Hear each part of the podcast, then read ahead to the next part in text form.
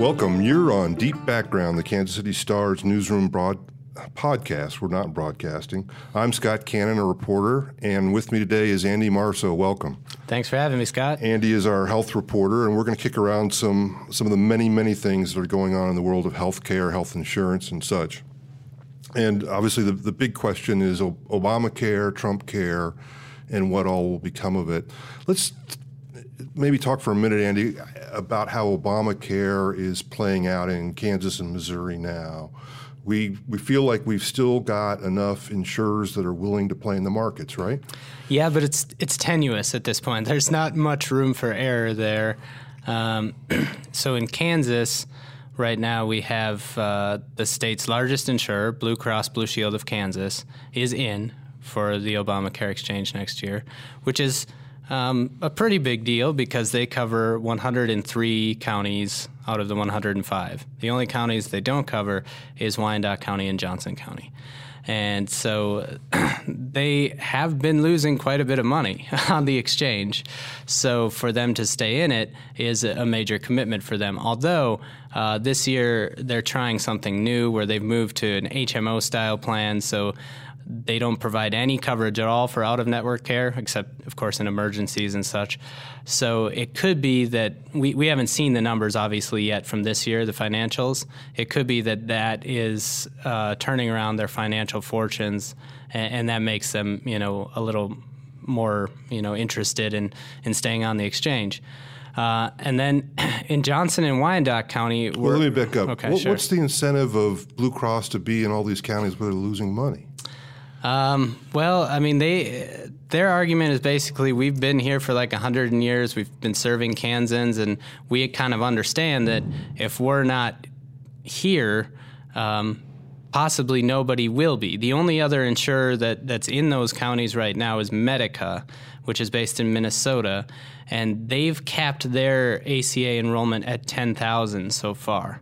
And to give some perspective, there's about 100,000 people in Kansas as a whole that buy their insurance through the ACA, through healthcare.gov. So Medica is only, you know, they're kind of dipping their toe in at this point. They're taking maybe 10%.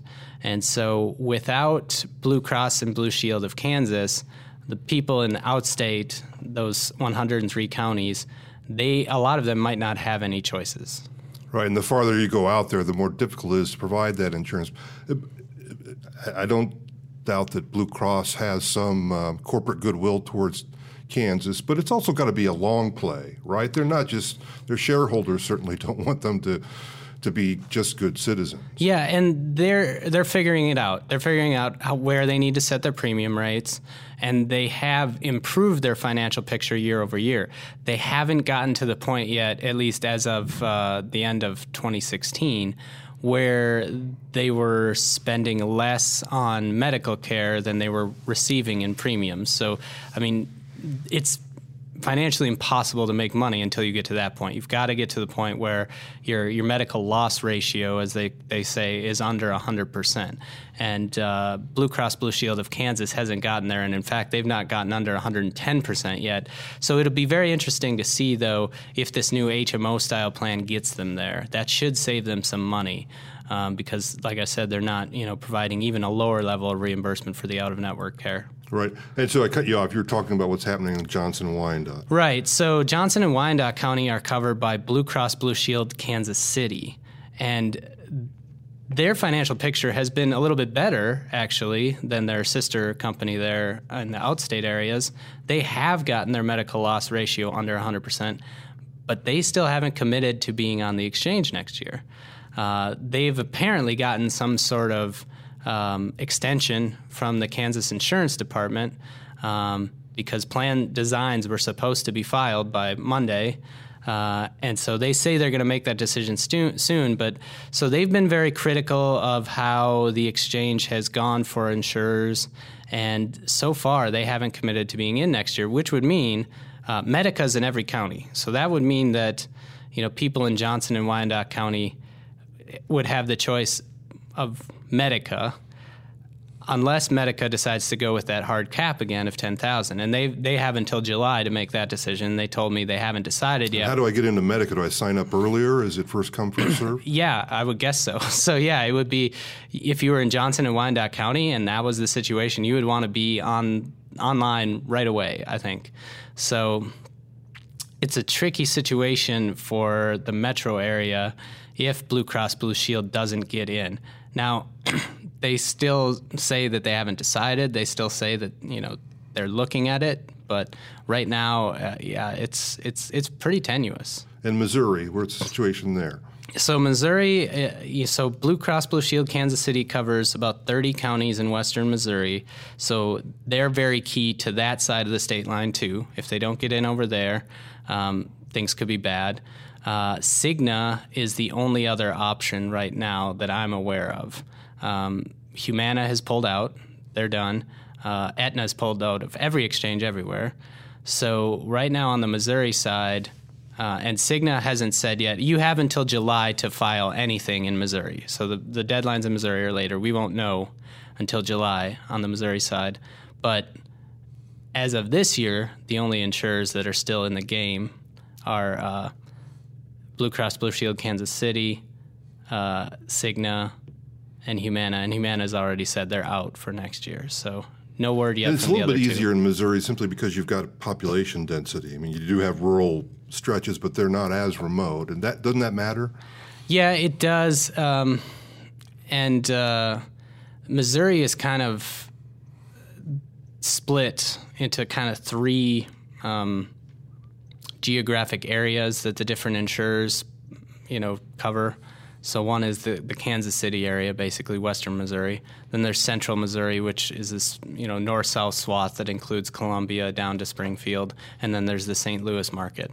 And so for our purposes in Kansas City, we need to be watching for Blue Cross Blue Shield, KC. I mean, they're the big ones. Right. And all this is taking place, of course, in the context of Obamacare, the Affordable Care Act, uh, under severe attack in in Washington. You know, for something like seven years straight, ever since it was passed, the, the Republicans in the House and Senate would vote to repeal it, knowing full well that they couldn't because Obama would veto anything. Now it's their baby. We've got something that passed the House that, uh, you know, even those who passed it aren't particularly pleased with. The idea is we'll, we'll fix it in the Senate. The Senate said we're not even really messing with that bill. We're starting all over.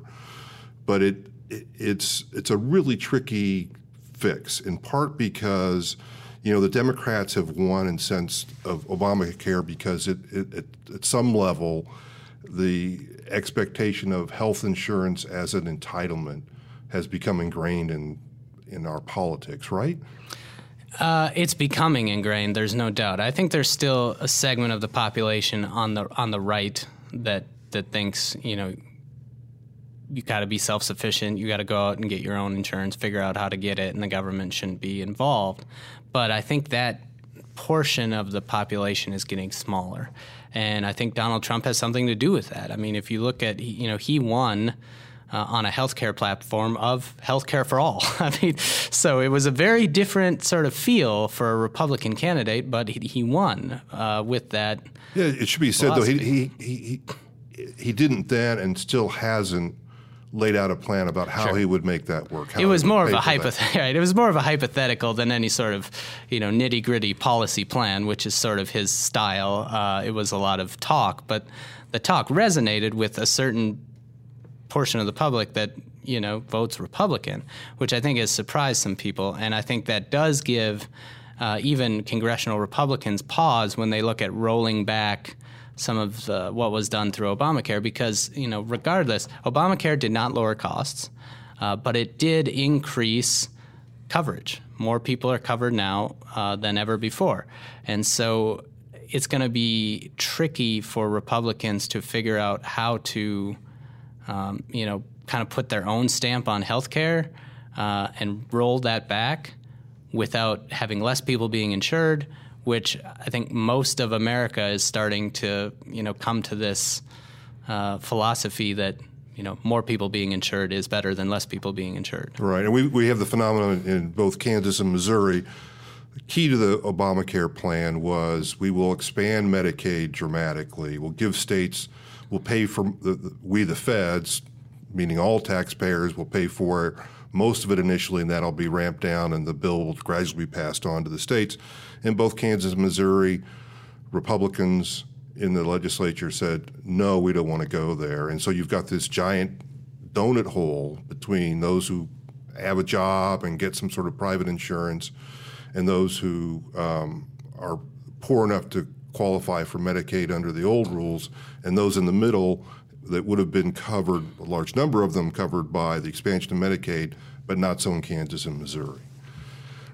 I'm, that's a fair Yeah. way to describe it, right? Yeah, that's true. There, it's the, what they call the coverage gap. Yeah, in states that did not expand Medicaid, yeah, you've got people who are a lot of them working, but they're maybe working hourly wage jobs, maybe a couple of part-time jobs, don't get insurance through their employer, um, but like you said, they they make far too much money to qualify for Medicaid because in both Kansas and Missouri, unless you're disabled or pregnant or under 18, you or under I think maybe 21, you really can't qualify for Medicaid if you make any income whatsoever. Um, so, and then you got to make a certain level of income to qualify for the federal subsidies to buy health insurance on healthcare.gov. So these people in this gap, they kind of, you know, in a horrible irony, they don't make enough money to Right. qualify for federal assistance on the exchange. But meanwhile, they make way too much money, most of them, even though they're not making very much, to qualify for Medicaid in, in their states. So yeah, that's that has been a problem, and um, I'm not necessarily sure that anybody's figured out a way to address that without expanding Medicaid. Right. And what's unclear, what's going to come out of Congress, is whether we blow this system up entirely or we're simply fixing these various problems with Obamacare. And of course, the- one of the biggest issues is what happens to the guy who's who's had cancer or some other sort of pre-existing condition. And the, the plan coming out of the House is that these folks would be shifted into high-risk pools. And the big concern is that the premiums in those pools would be make it essentially unaffordable to, to most people. So we should note that the, the plan that came out of the House leaves that to the discretion of the states. States can either, you know, sort of stay in the system they have now, or with in which everybody is able to purchase insurance at the same rate, regardless of pre-existing conditions. Or states can opt to create a high-risk pool and then allow insurers to, yes, charge people the insurers would still have to legally offer coverage to people with pre-existing conditions, but they would be able to charge whatever they want. So as a practical matter, they could make it entirely unaffordable for somebody with cancer to buy a health insurance policy. Then yes, the state would have to allow those folks the option of purchasing through a quote unquote high risk pool, which is essentially this big pool full of you know people who need a lot of medical care, and so the premiums are sky high unless they're subsidized by the government. And in the past, the the the high risk pools that have existed, most of them anyway, the government has not kicked in enough money to really make those premiums affordable. Because if you think about that pool, you have to kick in a whole lot of money to make those premiums affordable at all in any way. And most state governments just are not have not been willing to do that historically. And so I think it a lot of uh, So what's the opponents incentive for a state to go that route?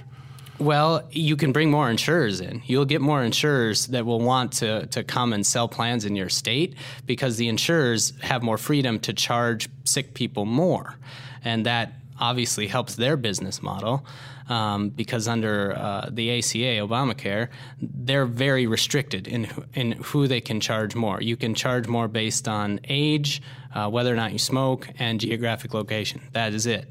Otherwise, you know, you know, you could have a 25 year old hemophiliac with cancer, so this is a very expensive person to insure, but the insurer has to offer them the same premiums as a 25 year old who's otherwise perfectly healthy.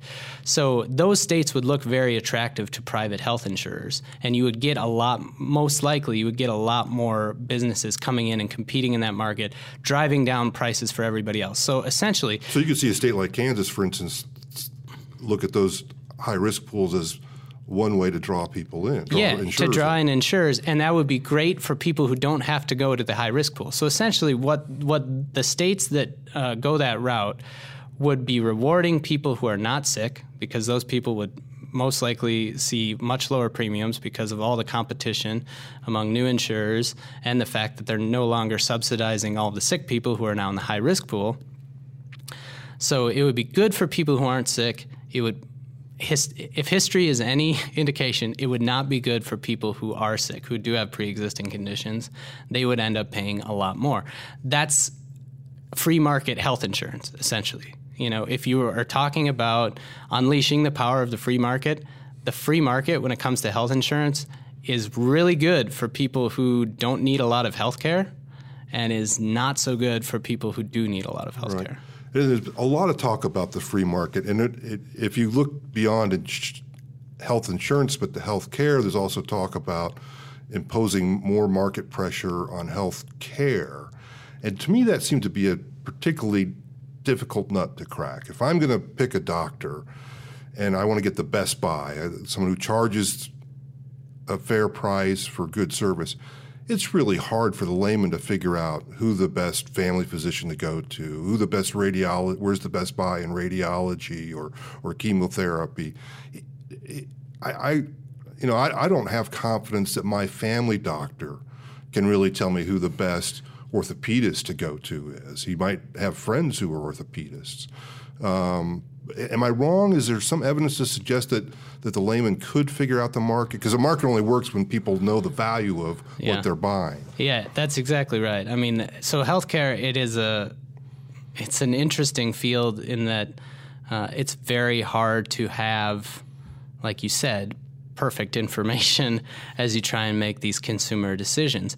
And, and as you said, even physicians who are reading medical literature regularly, there's so much research that's done every year that it would be impossible even for individual physicians to keep up with it. Now, they belong usually to groups like, you know, the American Academy of Pediatrics, and those groups have people reviewing literature and making recommendations. And the federal government has boards and expert panels that are reviewing research and making recommendations. And yet, because healthcare, you know, it's a science field, and science is constantly changing, shifting, evolving.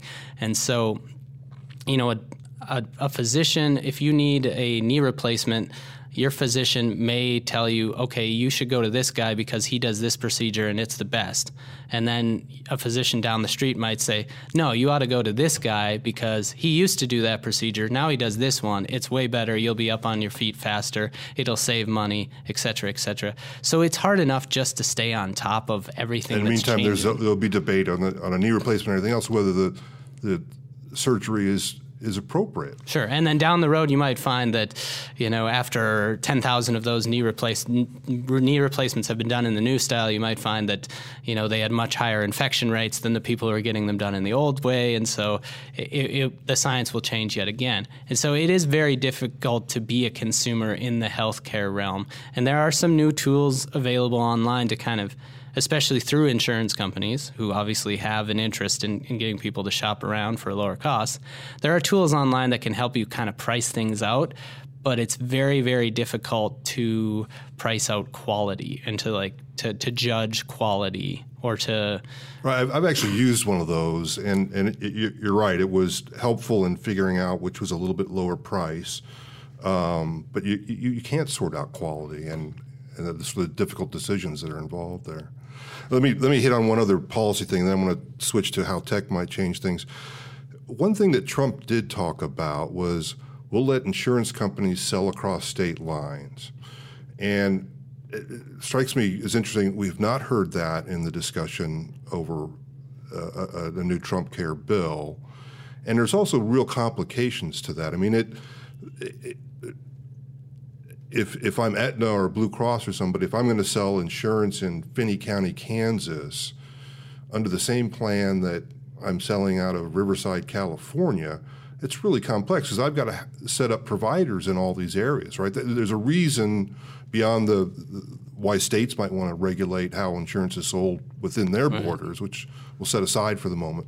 But it's just logistically hard to set those systems up. Yeah, I mean, insurance it's not like a, like an iPad or something. It's not so you can't just like out of the box sell it in a different geographic location. It it sometimes takes years to build a provider network, like you said, because that what that entails is you know literally going to these medical providers and negotiating rates for various procedures, and you know that if you're not from that area, especially you're that's gonna, you're gonna have to start from scratch. You're gonna have to get directories from you know various licensing boards, and you know you're gonna have to figure out who you know in terms of what dermatologists are in this area, what pediatricians are in this area, and then you're gonna have to go and try and negotiate rates with them to see who's going to be in your network or not. It it does. It's I mean it's part of the reason going back to earlier in our conversation why Kansas might stick or why uh, Blue Cross might stick in Kansas when they're losing money at the time because they've invested in that network and the contacts and the organization of it,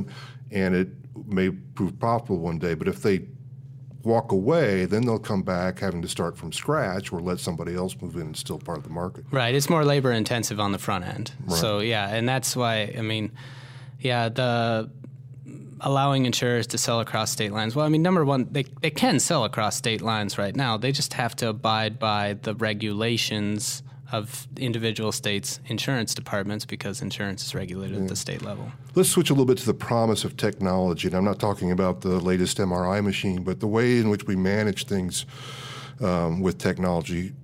In Kansas City, we certainly know that uh, electronic medical records are a big business. Cerner is the biggest, fastest growing private employer in the region um, because they've, they've tapped into this market, and it's a market that got a boost after the 2008 recession because part of the stimulus bill gave money to hospitals and doctors and such to change their paper records to digital records.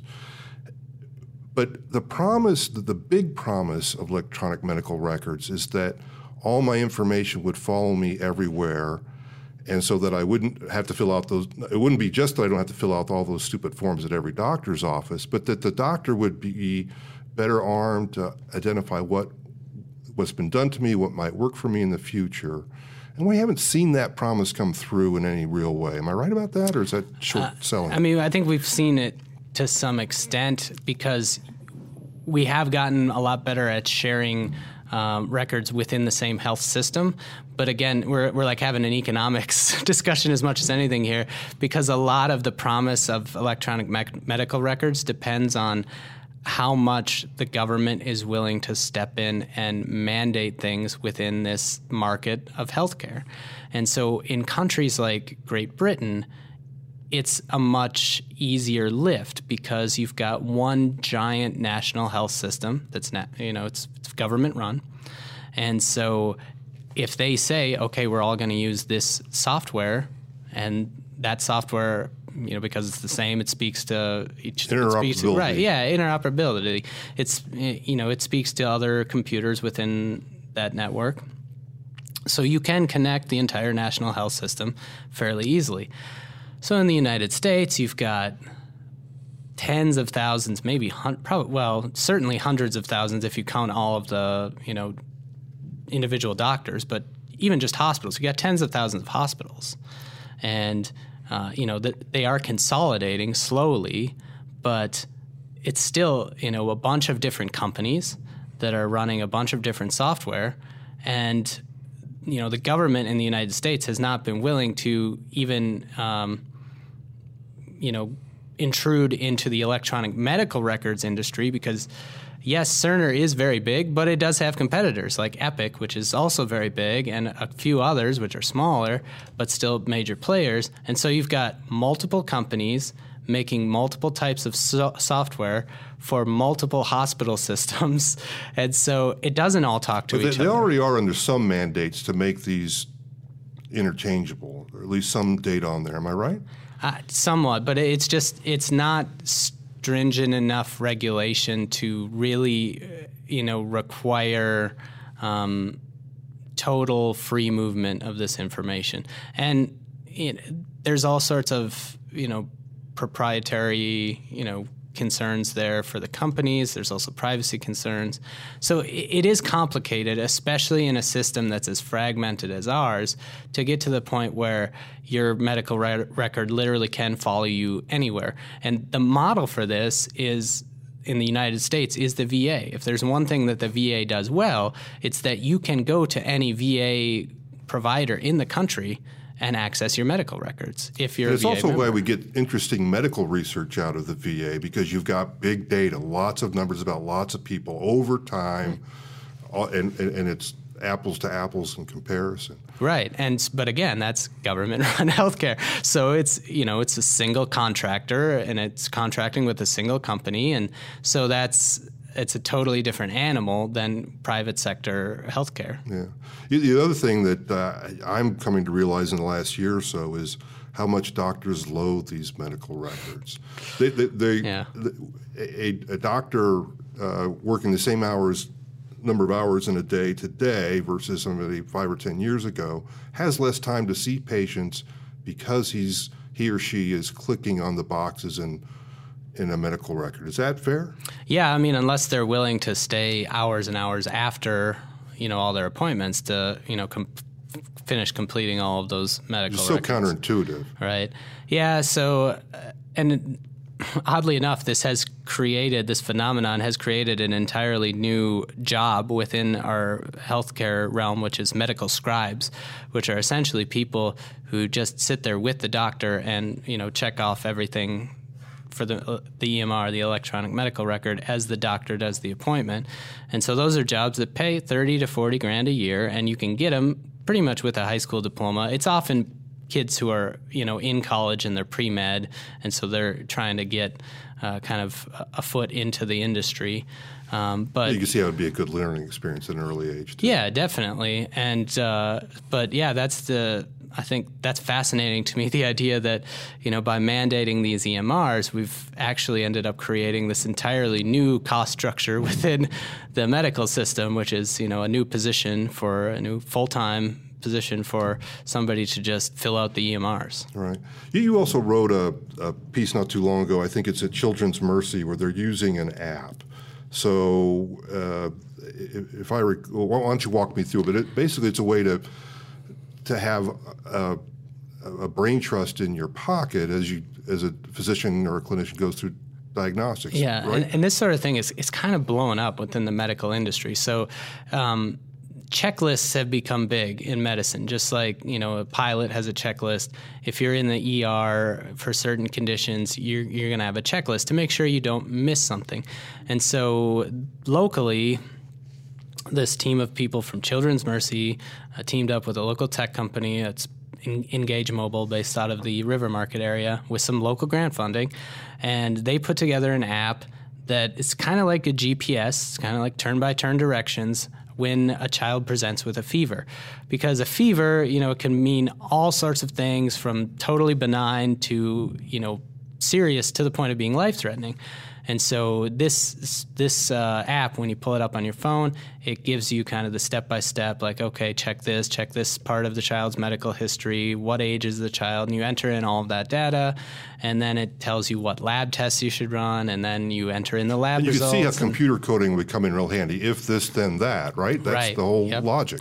Yep. And there's a similar app for adults that was that has also been being developed and has been developed locally uh, called Retevis, uh, which is for um, uh, cardiac arrest and also for sepsis and and and the guy who developed that app, Jeff Dunn, he's a, a physician.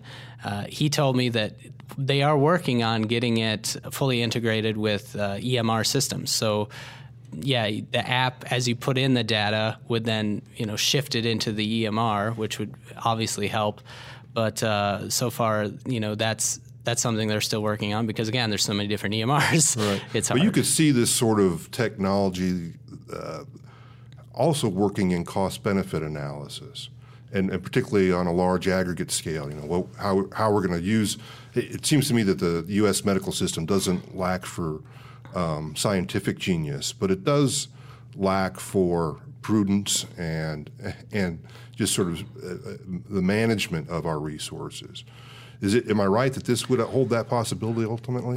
Yeah, I mean, I think I think you're talking about population health essentially, and how to get the most bang for our buck in terms of uh, you know the interventions we do, which up to this point we haven't necessarily spent a whole lot of time studying. It's just kind of because we've been in a fee for service model of of healthcare, where the more services you provide, the more money you make. The incentive is just to keep providing services.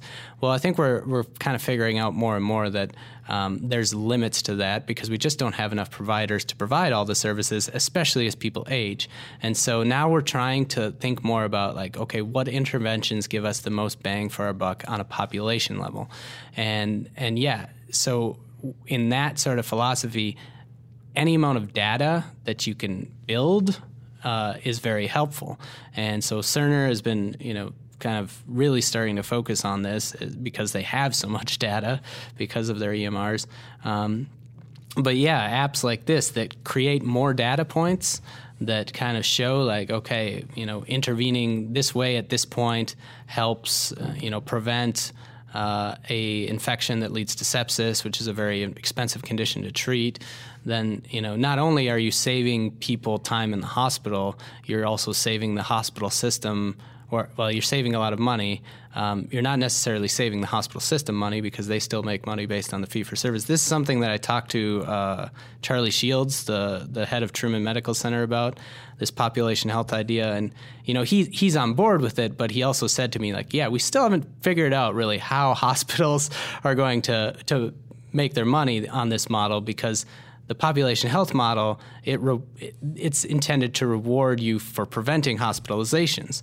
And so then if you prevent a hospitalization, then how does the hospital benefit from that? Right, well, right now in our current model, it doesn't. So we, we kind of need to figure that out too as we go along, but that's something for down the road. Right now, uh, you know, locally anyway, the hospitals have plenty of people in the beds. Right. And the, the fee for service model is is what drives the system, but it's also problematic. And, sure, it's got perverse know, the incentives. These, these yeah. sort of apps or that that sort of checklist is using data and also in the process acquires more data and should build almost exponentially over time. Right. Well, listen, thank you for sharing your big brain with us today. We've got more topics of uh, around healthcare that will will you come at you in the future, but. Um, this has been another commercial-free episode of Deep Background. We hope you'll uh, rate us, uh, subscribe to Deep Background, and maybe share it with your friends. You've been on Deep Background.